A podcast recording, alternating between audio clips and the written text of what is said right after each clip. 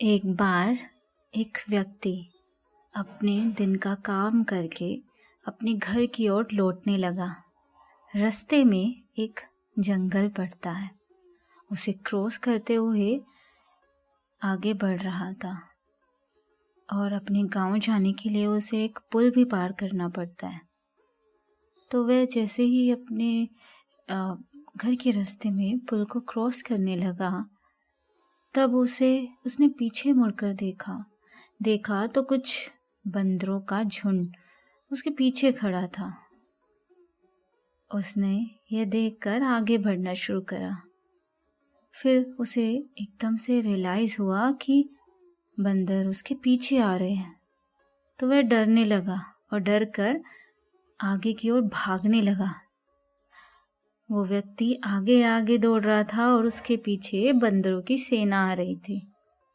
और स्वामी जी ये नज़ारा पुल के नीचे खड़े होकर देख रहे थे। विवेकानंद जी को ये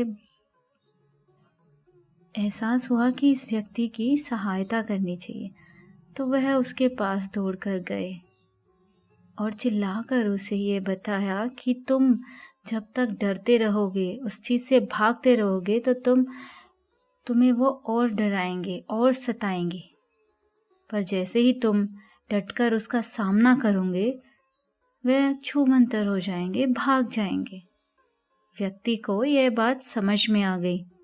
वह रुका और उसने पीछे पलट कर देखा और आँखें निकालकर उन सभी बंदरों की ओर घूरने लगा।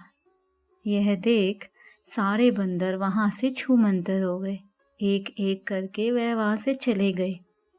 इसी प्रकार हमारे नेगेटिव थॉट्स होते हैं।